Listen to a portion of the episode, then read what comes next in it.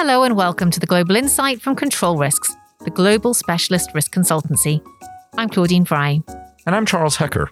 And this is the podcast where we try to explain what's going on in the world and what it means for business.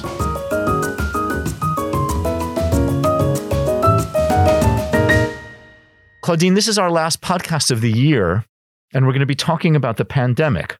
And while this is the last podcast of the year, it's not going to be the last podcast about the pandemic, is it? I fear you may be right, Chuck. We were going to talk about the pandemic in this final edition of the podcast for the year, even before Omicron was detected, weren't we? And there were several reasons for that, not least of which the fact that mutations have been for some time a persistent threat. And one of the reasons that I think we have a real responsibility actually as risk consultants and COVID monitors to be keeping the pandemic on people's radars.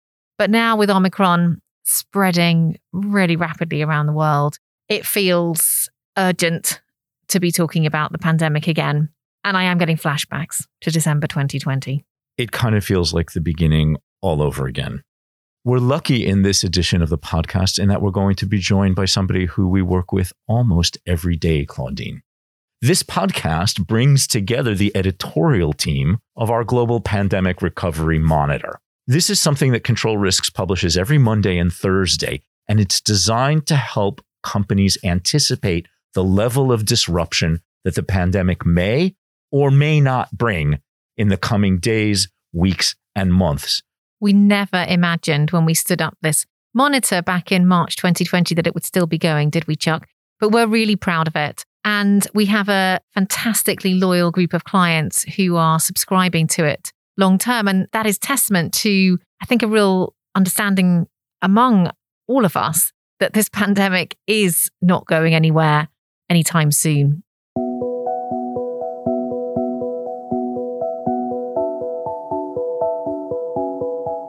I'm not particularly optimistic that we're going to see some sort of more global, holistic approach as we move into what will be the third year of the pandemic.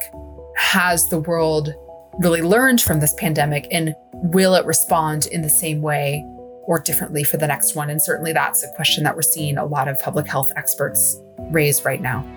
That's Allison Wood, a director in our political risk consultancy based in our office in Houston. Allison, tell us a little bit about how the pandemic feels for you right now, sitting over in the US. You know, I remember being at Thanksgiving holiday celebrations a couple weeks ago and thinking, you know, we really might kind of be on the other side of this. We're once again gathering as a family to celebrate a holiday. I had even been discussing with my family the possibility of making a trip to London at some point early next year to see you, my colleagues and and and friends. And then of course we had Omicron that sort of was announced, if you will, or discovered the next day. And needless to say, I haven't booked any flights. But I do think a lot of people here had sort of, you know, started to resume more normal activities. Infection rates in parts of the US have been quite low for a little while. That's certainly over the past couple of weeks.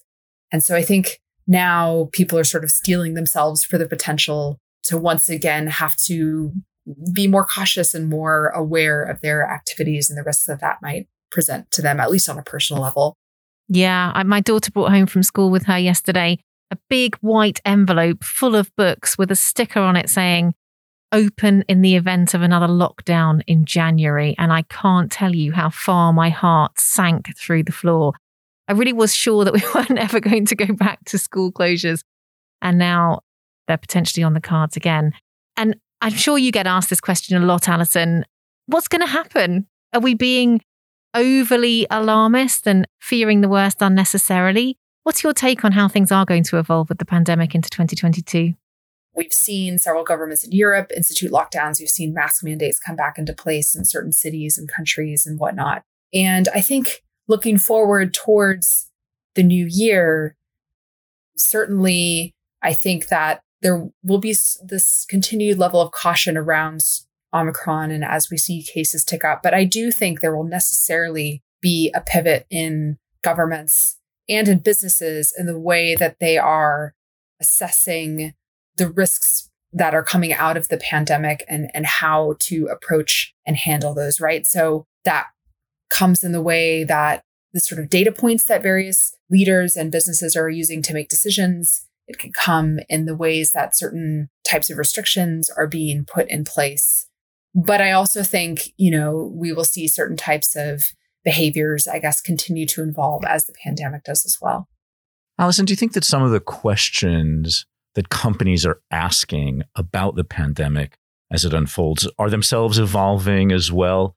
I mean, I can recall that in the earlier phases of the pandemic, the overwhelming majority of questions were of an incredibly practical nature and revolved to a certain degree around travel. Lately, I feel like companies are talking about the relationship between the public and the government and the emergence of protest and social cohesion. Have you sensed that as well? Are, are clients looking at a different set of issues going forward? I think businesses need to be looking at a different set of issues than they were two years ago when this pandemic first started.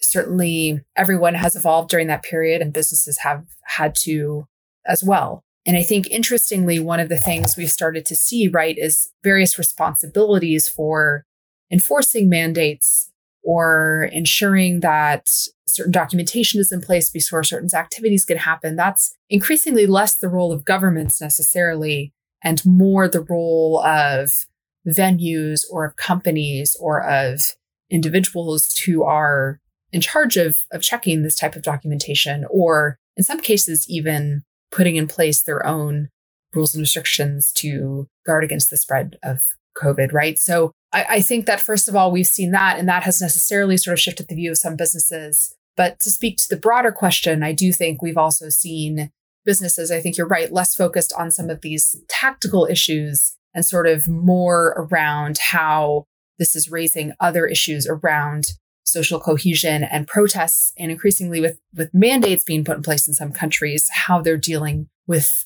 employees and workforces that are either hesitant or maybe even refuse to get vaccinated outright.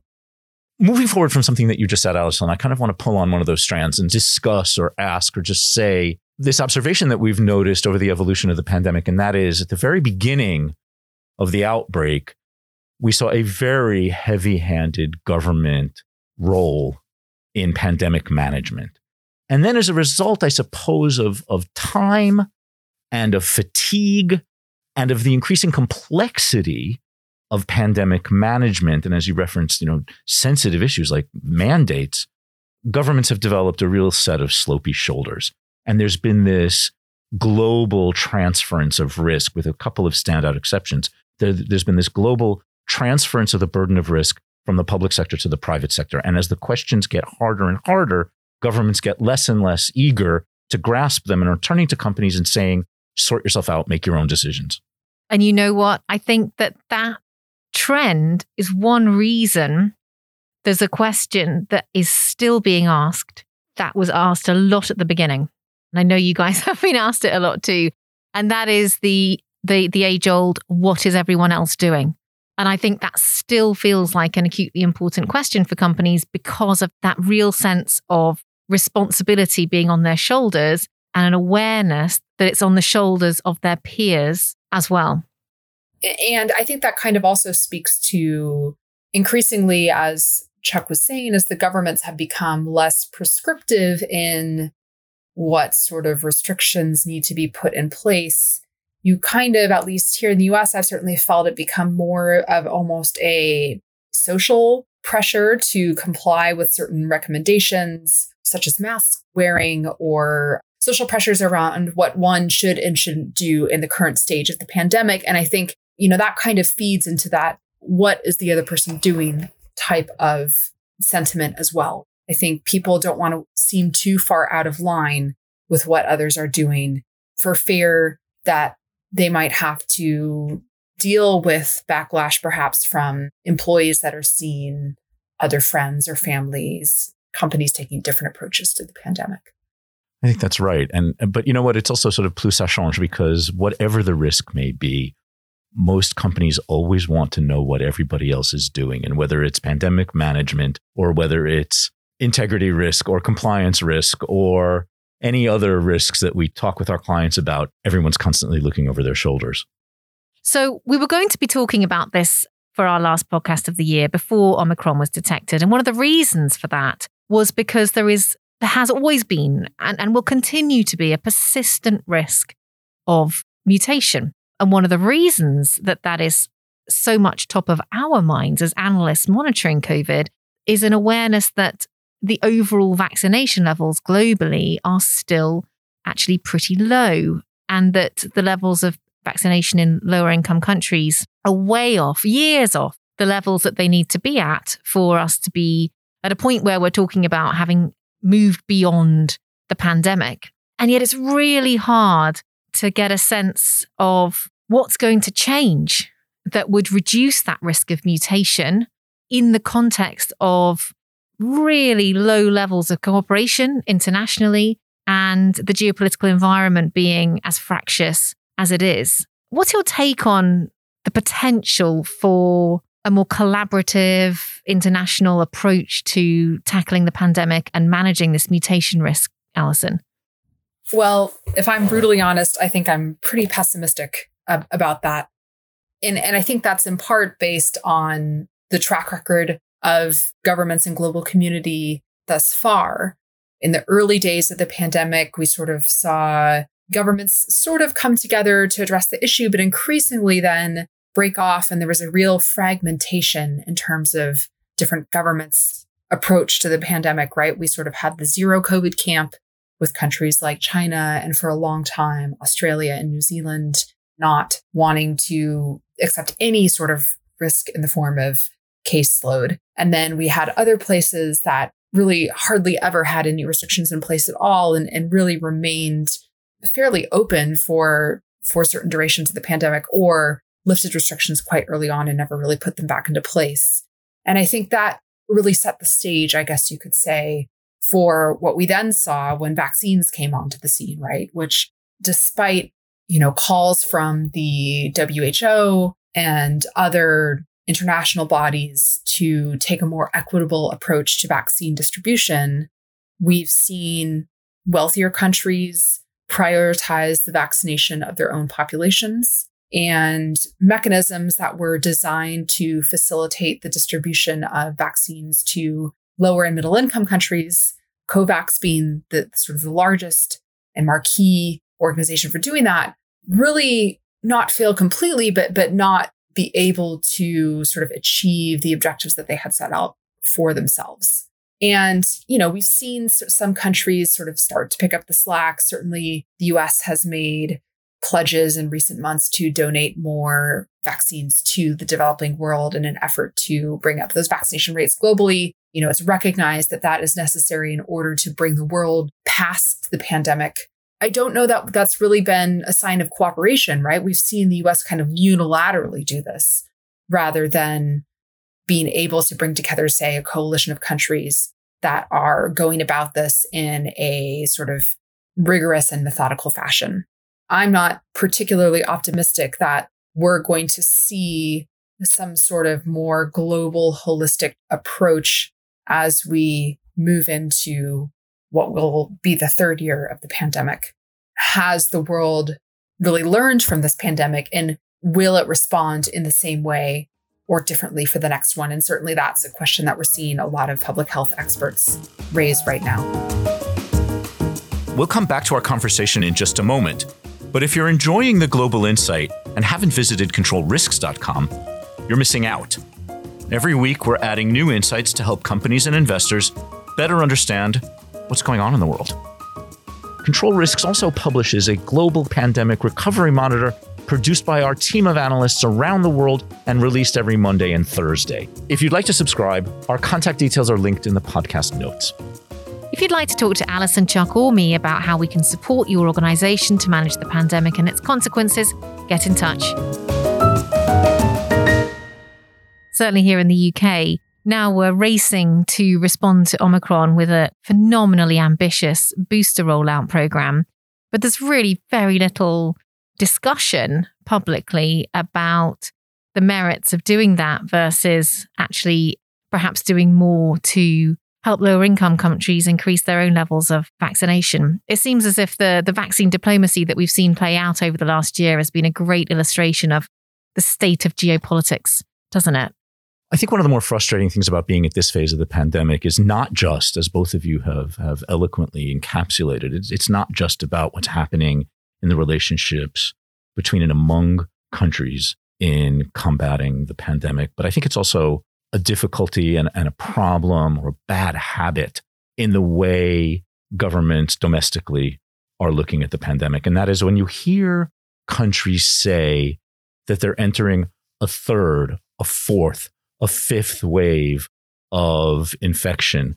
It's a completely wrong framing of the problem to my mind. And, and it's that sort of short termism that is another sort of setback or another obstacle to a durable and tolerable solution to pandemic management. And when you have this sort of accordioning in and out of restrictions and, and relaxations and rising infection rates and dropping infection rates. And you know, actually, Chuck, that's quite an interesting contrast with the way that companies they are actually in a pretty on a pretty stable footing, aren't they? They've baked in managing the pandemic globally. There were teams stood up at the start of the pandemic who took on new responsibilities, which have proved to be fairly long term. And although there are still fresh challenges emerging, and I think vaccination mandates are, are probably one of the biggest for companies to navigate over, over the course of 2022, that there's a degree of consistency and stability to the way that companies have baked in pandemic management now, which to my mind stands stands in quite a contrast to, as you say, the slightly more short term, unpredictable nature of of some of the decision making we see from government. Initially, at the beginning of the pandemic, I think companies fell into three groups, and that was those that were reasonably well prepared for a development like this, those that were unprepared perhaps for a, a, crisis of this depth and extent, but adapted quickly, and then those who were completely taken by surprise and were at sea for months. Um, I think most companies now have sort of reached some form of equilibrium and have come out of the acute crisis management phase of the pandemic.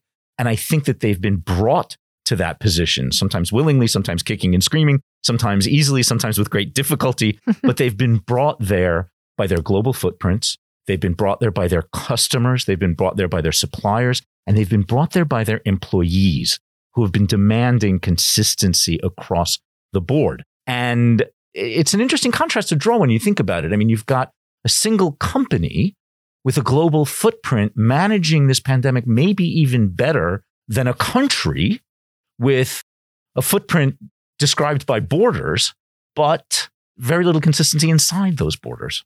As you were saying, Claudine, we've had these teams sort of stand up, and suddenly we've all become much more familiar with variants and viruses and things like caseloads and all of this sort of new vocabulary, if we will, about the pandemic. And one of the things that we've spoken to in past podcasts and certainly with the work that we're doing with clients is just how companies are using data and indicators to manage the pandemic and sort of make decisions. And certainly this is something that we've seen governments do as well, right? Sort of tie certain restrictions to numbers effectively, right? Uh, whether it's caseloads per capita or, or total caseloads. And what we're starting to see is that the data points and indicators that mattered in the early stage of the pandemic are no longer the most important ones.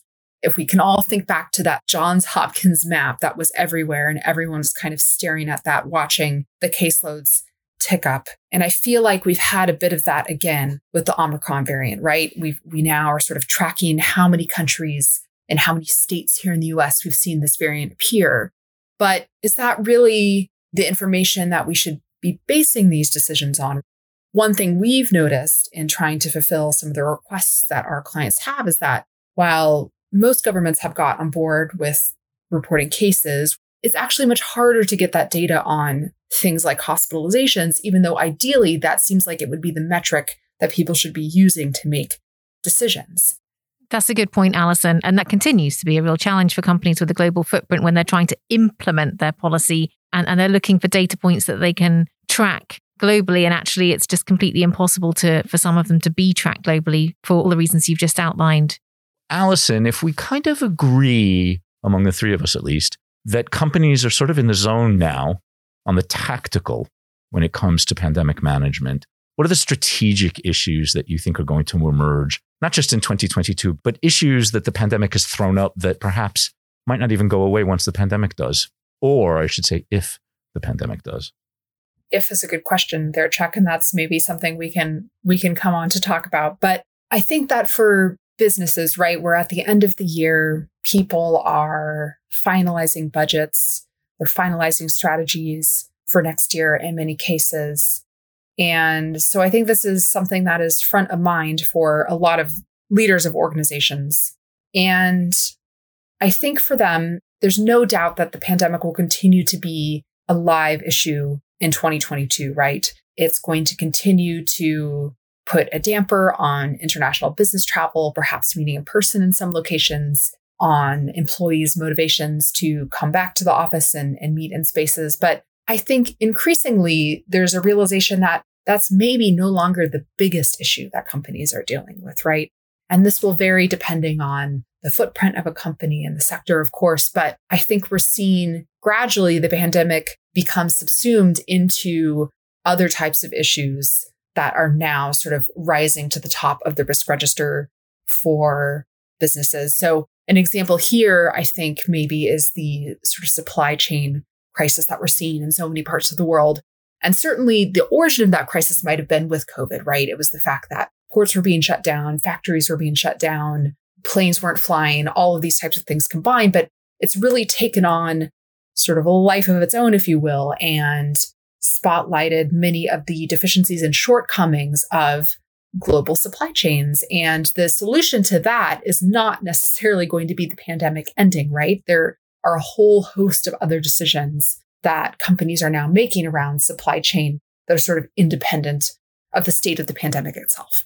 I think I kind of point to that as, as one example of something that's taken on a life of its own, if you will. And then I think another question too is maybe, you know, just kind of the future of work, right? The return to offices. We've once again seen some prominent companies push back return to office dates into late 2022.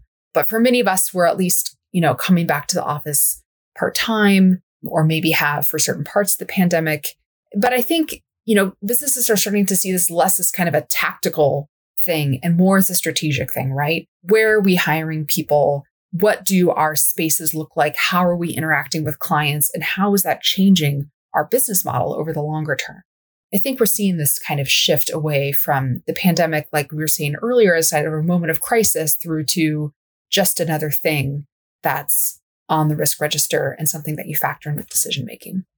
Allison, one of the things that really strikes me talking to our clients about future of work related issues is how far any of them are from resolving those big questions about what the future of their offices is and how they're going to be able to sustain a company culture and so on. I think it's also going to be interesting to see how the pandemic has shaped expectations of young people who have been going through their further education and entering the workforce during COVID as well. I think they will have very different perceptions about the world, and perhaps there might also be some skills gaps which companies need to fill in the coming decades as well.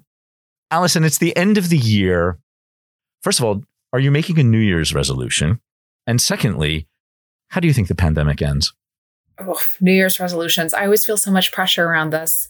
But I think mine is to work on some of the foreign languages I've studied a bit more. Um, so I've attempted Arabic and, and French over the years.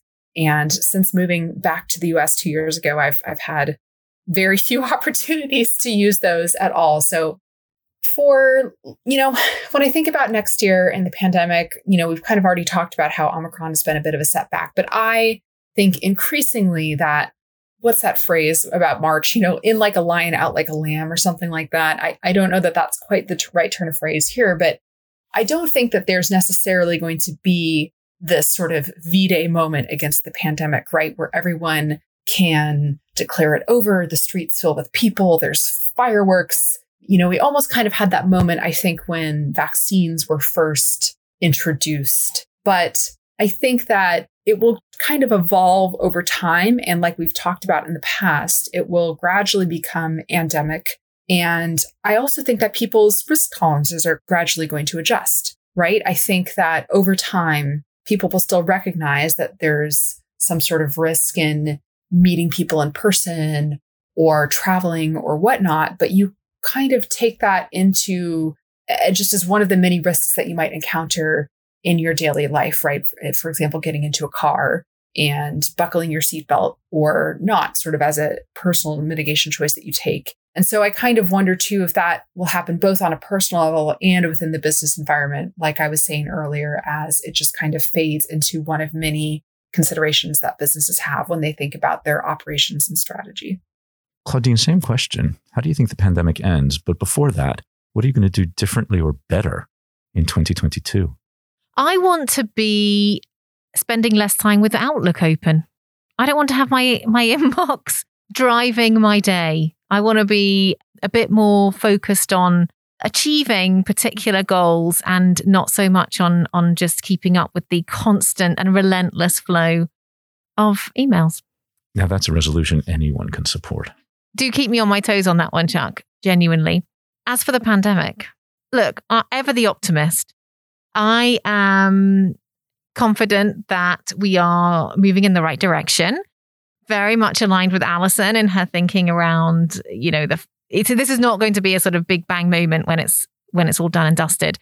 And I think there will be a pretty challenging period of time where there are parts of the world where it is feeling like it's over and other parts of the world where it very much is not for a variety of reasons, whether you're in an environment where there's still a zero COVID strategy being pursued by the government and closed borders, or whether you're in an environment where there just isn't access to vaccine, for example. And so that that stark difference between the world that's progressed out and the world that's stuck in, I think is going to become more stark. And I think that will be something quite tr- tricky for companies with a global footprint to manage. I think that will intensify as a challenge. But broadly speaking, I think we are moving in the right direction. And hopefully, things like travel will become a little bit less complicated over time. And also, you know, as well as vaccine developments, I think there is a constant stream of really positive developments with respect to treatment for COVID 19.